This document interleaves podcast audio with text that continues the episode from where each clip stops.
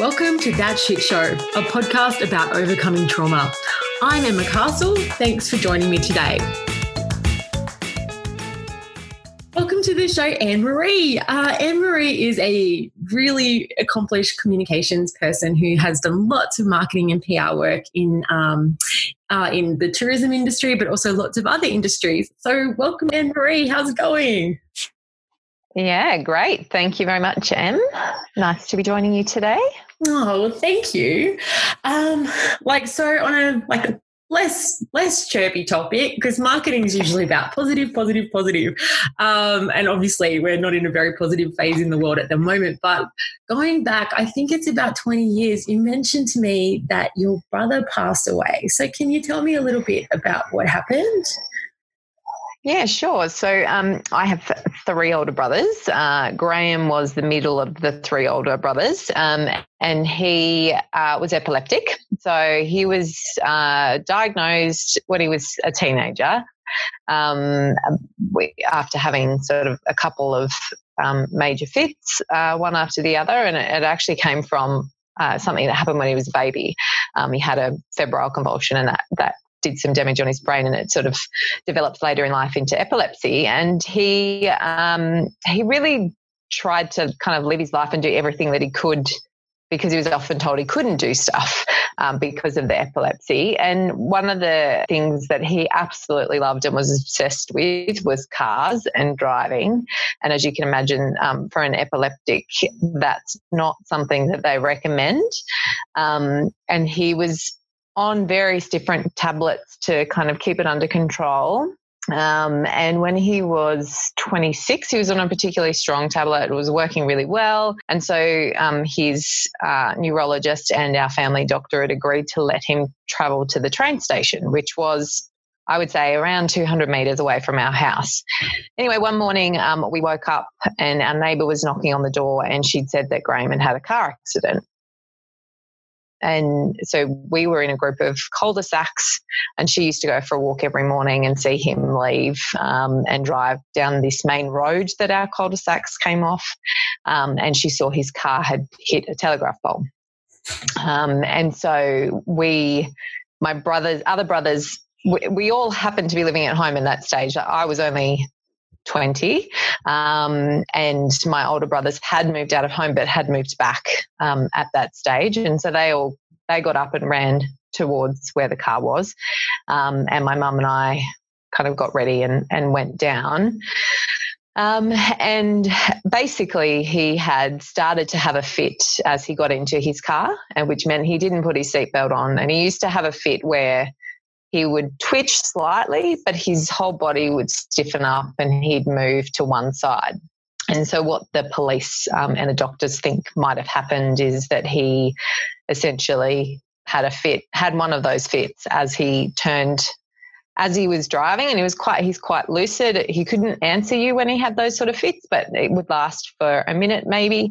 Um, he could still kind of function slightly so he could still walk but they think what might have happened is started to go into one and then um, he had he basically pulled he, the, the movement of um, i guess how he used to lean to the side pulled the car towards the telegraph pole and he hit the telegraph pole um, and pretty much passed away instantly. So thankfully, it was um, a fairly you know minimal impact. But as you can imagine, for our entire family, it was pretty uh, intense um, to have to go through something like that at what is a relatively young age. I guess um, 19, 20 is a fairly impressionable age.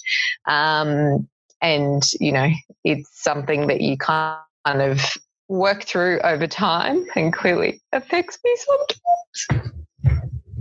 Um, and other times you get through it, but I, I have to say, um, our family has been the most important thing for us, and we're very lucky that we have a really, really close family from uh, you know, my brothers and my parents and I are incredibly close, um, and all our extended family now um, are incredibly close. So I come from a really large family. I have, you know, some insane amount of cousins, but it's um, one of the the best things to have to grow up with, but also to have a network that have basically holding you up and pushing you forward through times like that. So yeah, it's been a really um, it's one of those things that uh, over time, excuse me, I do have a tickle in my throat, so apologies. And so it is one of those things that some days is easier than others, um, but you never forget them, obviously. No matter if you're close to them, you never forget someone who passes away. Yeah. So I guess this, you know, just a really normal, just an ordinary day, you know, like this is just an ordinary day. You're, it's the morning, this thing happens. So then what happens afterwards? Like what happens in your family to kind of deal with this? I think so. My parents are, um, have a quite a strong faith. They're Catholic, and they have a very strong faith. And I probably wouldn't say my faith is is any, anywhere near as strong as theirs. I, st- I still believe in God, but I, I, don't go to church on a Sunday or, or practice in that way. Um, so a big thing for them was taking us all to church. And I have to say, even though I don't do it now, the process of going to church the morning after it happened and even like the days after, and slowly but surely it kind of dwindled off and we didn't go as often but that actually helped in some way to believe that there was something more. And I know there are a lot of people that don't don't necessarily believe, but for for our family that helped. That helped in in um, understand not so much understanding because you never truly understand that sort of thing, but um, in being able to come to terms with it and see how there was something else out there and that he'd gone to a better place. He wasn't sort of struggling with, you know, needing to want to do so many things but not be allowed to and and almost to some extent he did put his life on hold. You know, he didn't have any really huge relationships because he didn't want to burden anyone with the fact that he had epilepsy and, and he had really great friends that were supporting him all the time. Um, but he never really had that side of his life because he was really concerned about burdening people with him having epilepsy.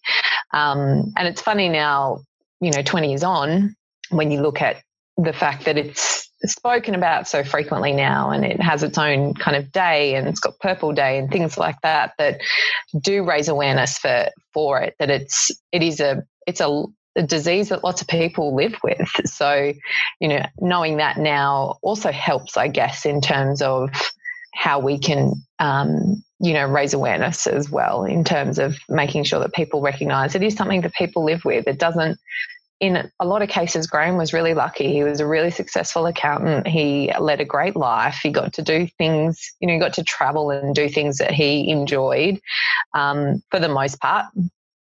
Uh, and so it didn't Im- impact his life in, in, on an everyday level, but obviously ended up impacting it more significantly. Uh, and and I think beyond um, the faith part is also um, the family and friends part for us was a big thing. So it was being able to connect with family and friends. Um, and to continue to keep that network uh, around us to kind of keep you know, bringing a sense of normality back into your life because it literally stops. I mean, the the I can recall every moment of the day it happened. The day after is complete blank for me. I don't. I am and having a conversation with my brothers. It's the opposite. The day it happened, they don't remember, um, but the day after, they remember vividly. And so I think it's you know mentally processing all of those things as well is a is a difficult thing. But what I would pay massive credit to my parents was that they never let us not talk about him. Uh, in fact, probably we talked about him more. Um, you know, he's spoken about regularly and still to this day, and all of our nieces and nephews and partners who came after the fact um, all know him, you know, in some way. So he's sort of his memory is very much alive in in your family and probably in your home and in the homes of all your family. So in those days afterwards, like you said that faith and also family and friends, but sort of what happens once the immediate impact has passed, you know, when the crisis has sort of passed and, you know, you're six months or a year down the track and how are you feeling at that point? Um, I'd probably say the milestones are probably the hardest. So when you have your first birthday, or you know, you go through. So the year after my eldest brother got married, and that was a tough day for everybody. An amazing day, but it's still a tough day to know one, he's not there, one, he'll never get married. You know, all those things that you think. Um, mm. So they're tough to get through. But I guess, um, as I said, I think we're quite an open family. So we talk a lot. We talk, you know, uh, every day or at least a couple of times a week amongst ourselves. Um, so the ability to talk amongst ourselves was a big thing, um, and to recognize and to recognize and be honest with how we're all feeling, like whether it was my mum or my dad or um, you know, me or my other brothers to be able to show how we're all feeling was really important. Yeah. Did anyone act out? Because often after something like where there's a tragedy, sometimes there's a little bit of acting out. Did anyone in the family act out at all? Or did everyone, because you had that kind of support there, sort of no one went too off the rails? No, I don't think so. Like, I don't, um, I'm trying to think. I mean, like I, so I had an eating disorder before it happened, um, and it probably got a little bit worse. But it didn't get a little bit worse in, until probably four years later. When I and I guess I don't know if it was related or it just was a case of, you know, time. Um, but beyond that, no. I think we were lucky in the sense that um, yeah, we still kept a very close network um, mm-hmm. amongst ourselves, and we still kept very close. It wasn't, you know, it wasn't like um, we were separate in how we were feeling. We were all really open about how we were feeling. Mm.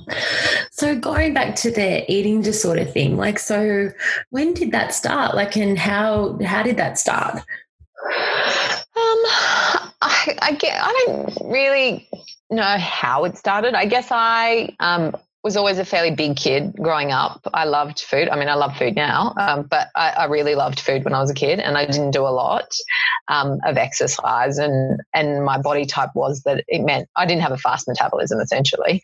Um, and so I put on quite a bit of weight, and I came back from a trip to the US with my um, parents, and I was I had put on quite a bit of weight. Um, and I, I think one of those things that you kind of still remember, I had I was going for a walk around the streets, and some little kid. It was probably a year older than me at the time, but I look back now and consider him a little kid. Made some comment about me being fat, and and then it was a couple of other comments that happened, and so I just started dieting or exercising and and you know started it innocently. Mm. Um, and then I lost um, quite a bit of weight. Uh, and then I put it back on again.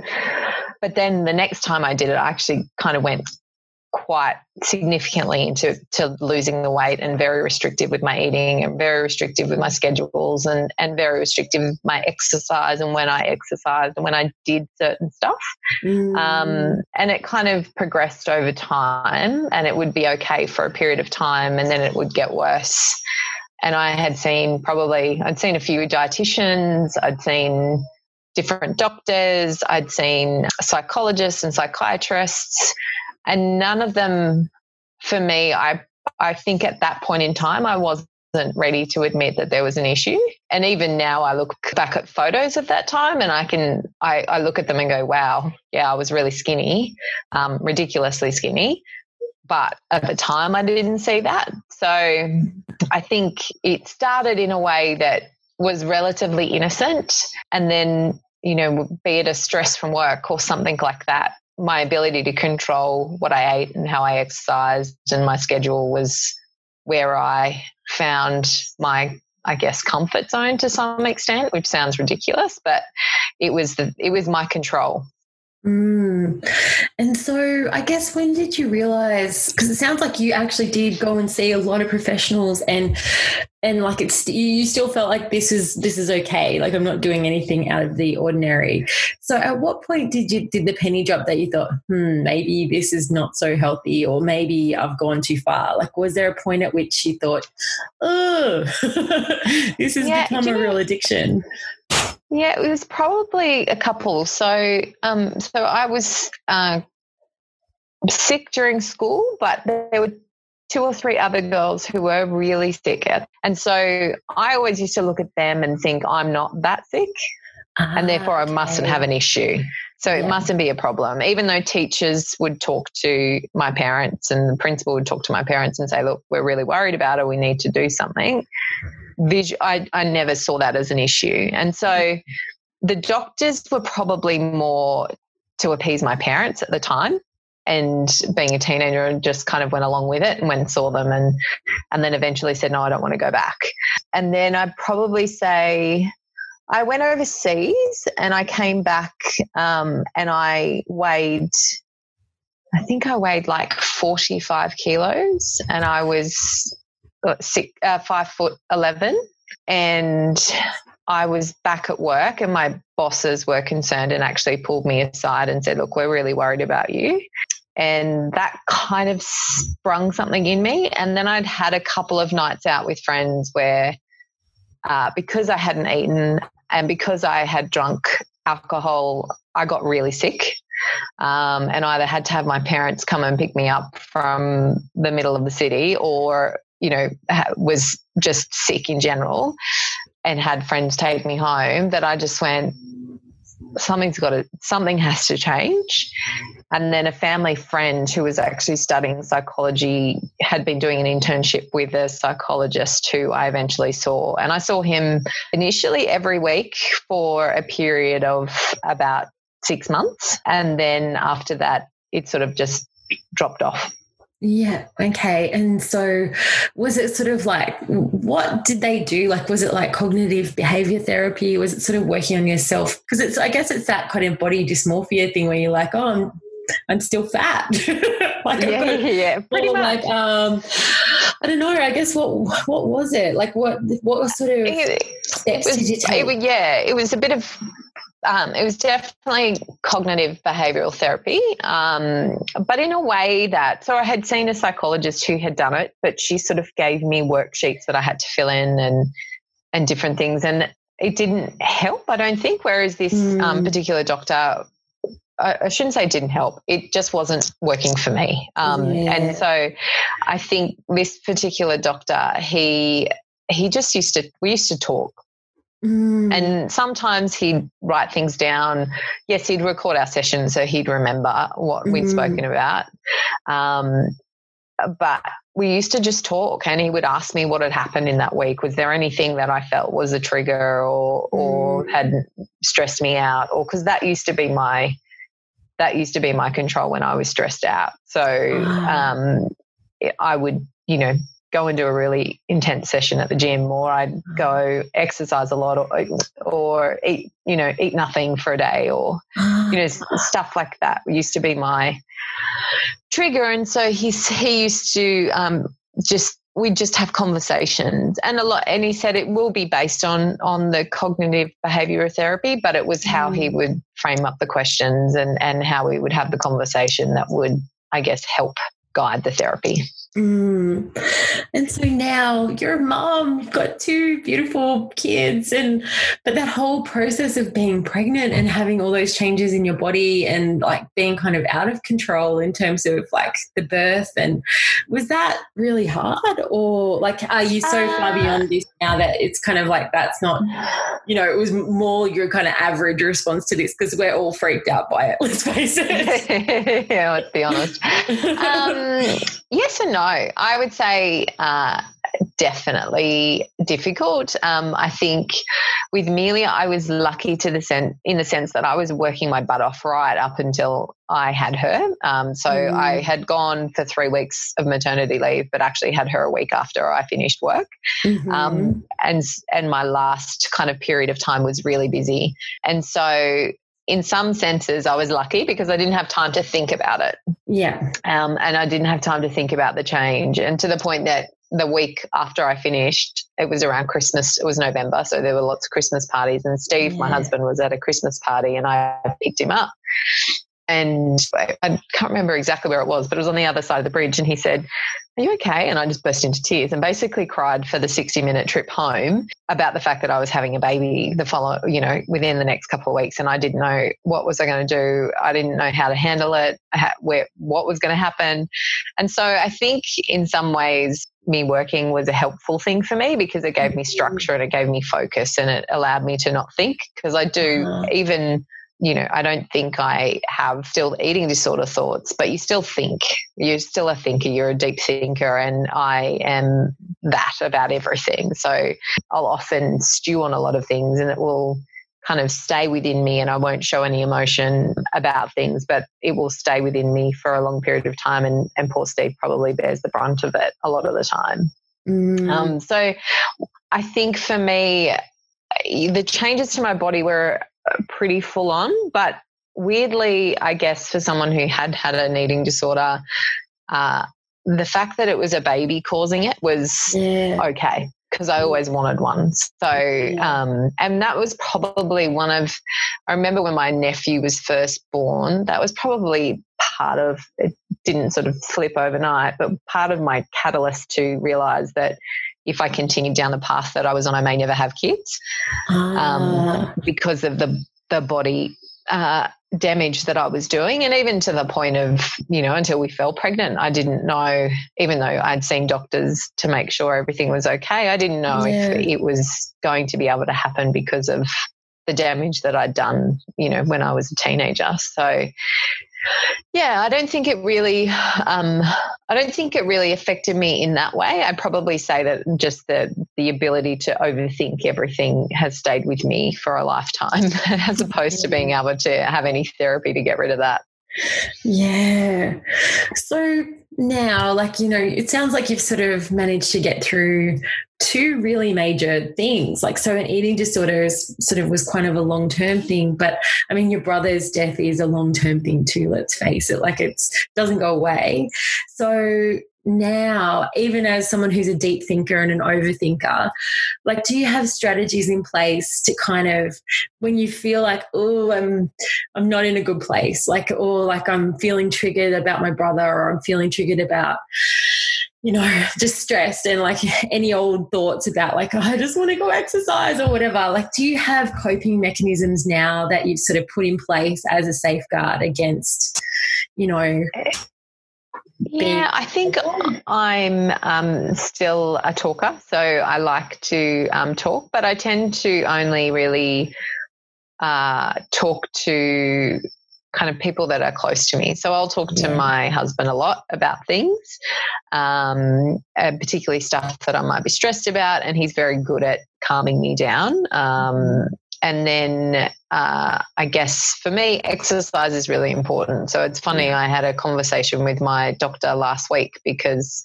since having Harry, the youngest, he's um, he's ten months now, and I find throughout any given month I can get really emotional and moody. Now I know every everyone can, but I said, you know, like I burst into tears about nothing, and it's happy tears, but or not not necessarily happy tears, but it's not I'm emotional or sad. It's just I'm emotional. And so I said, How do I stop that from happening? Is there a hormonal imbalance or something medically wrong? And she said, There's not anything medically wrong. It's just probably you need to take some more time for you. And, you know, do you like exercise? And I said, Look, I haven't exercised properly in about four years, but I loved it. That used to be my kind of thing. And whether it was a walk or it was going to see a trainer, that used to be the thing that helped kind of send to me and give me the endorphin. Mm. So mm. I have said that I need to start back into that world to kind of just help keep you know keep any anxieties or anything at bay but also help clear the mind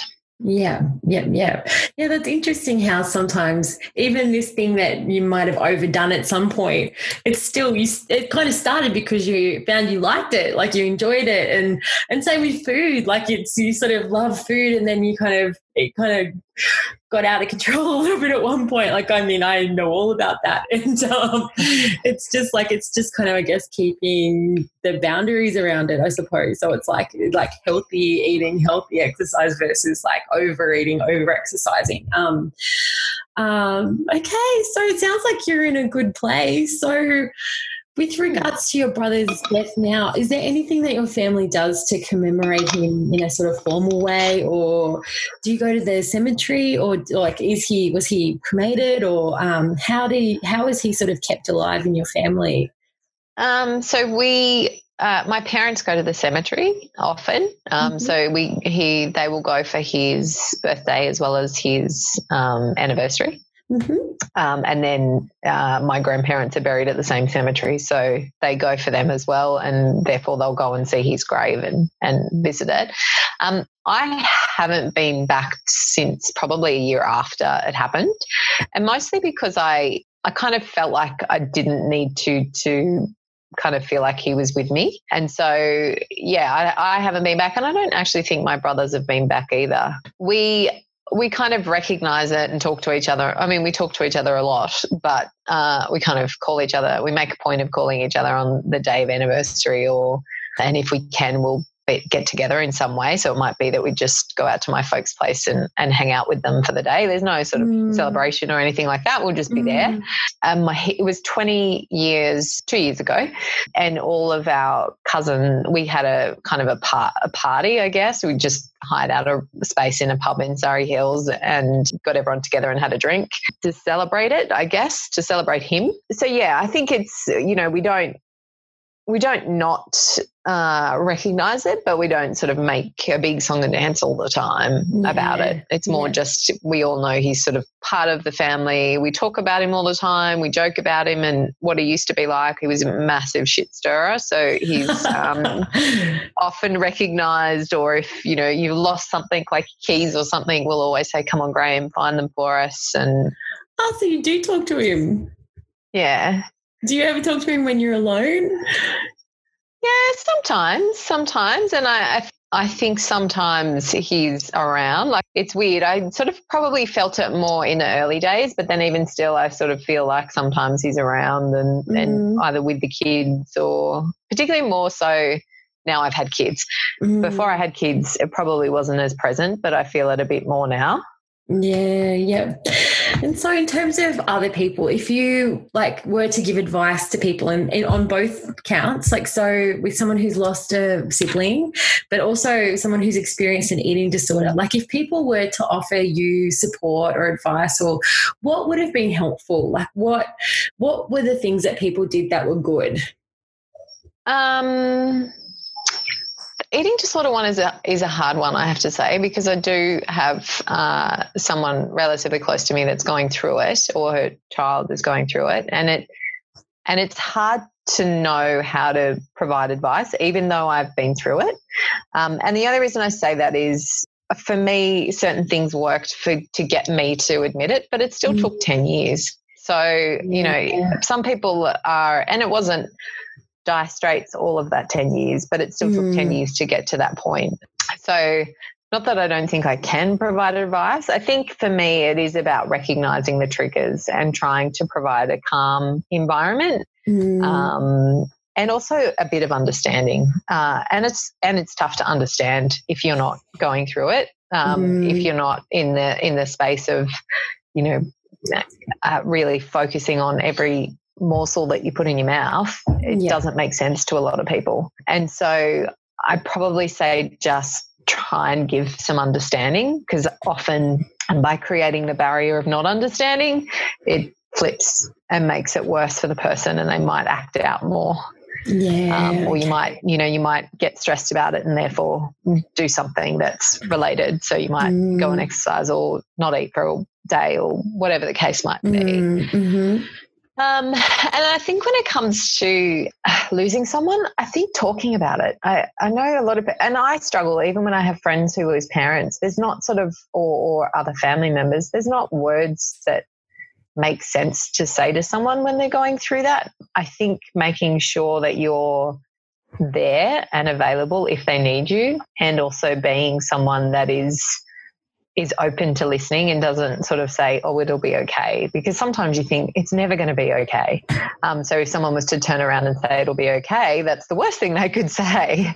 Whereas on another day, they could say that and you'd be like, yes, it will be. So I think it's also a level of understanding to know that you don't necessarily have to say something. It is about saying that you're you're there if they need yeah. you or or suggesting just to go out for a walk or you know to get them out of the environment that may remind them of the person yeah okay well thank you so much thank you so much for sharing your stories it's you know, like it takes a lot of courage to share these things. So thank you so much. And um, no hopefully, worries. hopefully, um, people will be able to get some ideas on what to do in these situations, but also people who've been through similar things, like they're like, oh, you know, I relate to that too. So thank you so much.